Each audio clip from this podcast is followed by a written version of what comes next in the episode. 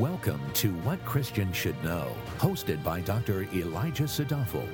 This podcast equips you with clarity and meaningful answers about God, the Bible, and your Christian life. Now, here's Dr. Sadafel. Our theme verse today comes from Exodus chapter 7, verse 5. That text says, The Egyptians shall know that I am the Lord when I stretch out my hand on Egypt and bring out the sons of Israel from their midst. In this verse, God gives Moses and his brother Aaron an insight into his motives. When God says, I will stretch out my hand on Egypt, he is referring to the ten plagues that the subsequent narrative describes. The Bible is clear that God sets the Israelites free so that they can worship him, but in regards to the pagan nation of Egypt, God informs us that his intent is to ensure that the Egyptians know that he and he alone is God. Now, most people are familiar with the story of Moses Pharaoh and the Exodus from Egypt. In fact, even secular Americans, when hearing the words Moses or Exodus, think of Charlton Heston saying, Let my people go. What I want to draw your attention to today, however, is not the historical event of the Exodus, but how God liberated his people. You see, when God revealed himself to Moses the burning bush in Exodus 3, that was the first communication that God had with anyone for hundreds of years. In fact, the Bible tells us that the last person that God personally communicated to was Jacob back in the beginning of Genesis chapter 46. That event happened hundreds and hundreds of years before God's revelation at the burning bush. There was thus a huge revelation gap, so in the time of Moses, an Israelite did not have a Bible to refer to. All they had were the oral traditions of parents telling their children about what God did for Father Abraham, Isaac, and Jacob. And here is where things get interesting. At the burning bush, when God revealed himself to Moses, Moses asks a very rational question. I will paraphrase, but in Exodus 3:13 Moses says, "Okay, God, so you want me to go to the sons of Israel in Egypt and say to them, the God of your fathers has sent me to you. Now they may say to me, what is God's name? How then should I respond?" God then responds by giving his covenantal name, I am who I am, or Yahweh. And what does God do next? How does he execute his plan to reveal himself so that his people and the Egyptians will know that he is God? God performs a series of miracles that could not be explained naturally, nor could they be duplicated or countered by Egyptian sorcerers. The only logical conclusion, then, would be that the God who sent Moses and calls himself I am who I am really is God. How God sets his people free is by demonstrating his divine power. If, for example, Moses came from the burning bush and told the sons of Israel, God spoke to me, and that revelation was not accompanied by a demonstration of divine power, there would be no way to validate neither that Moses was telling the truth, nor that God was really God. The ten supernatural plagues in Egypt were miraculous and were ushered into being based on God's timing and His command.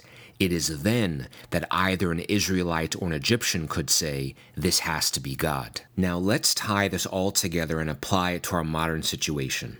What we see in application is that the timeless biblical principle established in Exodus equips us tremendously. Whether a person has an experience at a burning bush or in their backyard, whether they go into a cave and say, God spoke to me, or whether they make grand religious claims about anything, when we use the discerning minds that God gave us, the next thing we should think is not what they say must be true. The next thing we should say is, how do we know this is God? What evidence is there that validates their claim as true? If people follow the biblical example, what they would quickly find is that the God of the Bible always validates the claims his prophets make. That supernatural act proves that God is who he says he is and that the messengers commissioned to speak on God's behalf are trustworthy. Now, we also have to be careful because signs and wonders themselves are not conclusive evidence of God because signs and wonders can be faked we also have to pay attention to the word that accompanies the signs and how that word falls in line with the rest of God's revelation elsewhere. God or God's designated agent would never perform a sign to turn around and contradict God's word. So, when we use this paradigm and apply it to other religious truth claims, what do we find? The total absence of God's supernatural power with other religions. Did Buddha perform any miracles? No. Did Muhammad rise from the dead? No. Did Joseph Smith turn water into wine? No. Is there any other faith on planet Earth where there is a legacy of God acting in concrete historical events and doing concrete historical miracles? Absolutely not. The how of the Exodus reveals that a real God liberated a real historical people in the midst of a real historical empire that happened to be the most powerful empire on planet Earth at the time. And when God performed his supernatural acts in Egypt, he essentially was doing it on a grand public stage. There was thus no hidden or secret signs that only a few people could sense. There were signs and wonders that both Israelites and Egyptians could see with their own eyes. The icing on the cake is that God set slaves free.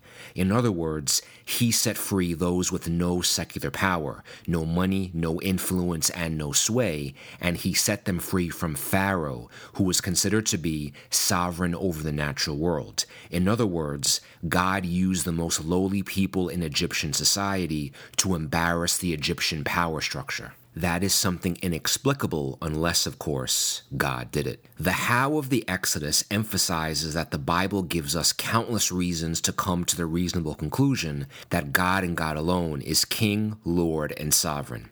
In antiquity, there was idolatry in the religion of Egypt, and the Egyptians practiced idolatry because there was real power in it. This is a large obstacle to overcome, and truly, the ungodly world is hard to teach. Yet, God intends to break proud power structures and hearts when He stretches out His hand. How God executed the Exodus was by the plagues of Egypt, and the plagues of Egypt equipped the world to discern God's power. When God acts, he does so in a way that reveals his sovereign power over creation, and he does so in a way that also reveals his grace. After all, God set his people free not to have a mindless band of robots who submitted, but liberated his people so that they would be free to worship him. Yes, God extended his hand of power, but he reached farther with his hand of love, and this hand built a hedge of divine protection around his wandering people for 40 years in the wilderness before they entered into the promised land that God prepared for them as well. Thank you for listening. For more valuable resources, including a bookstore and online Bible study, visit WCSK.org.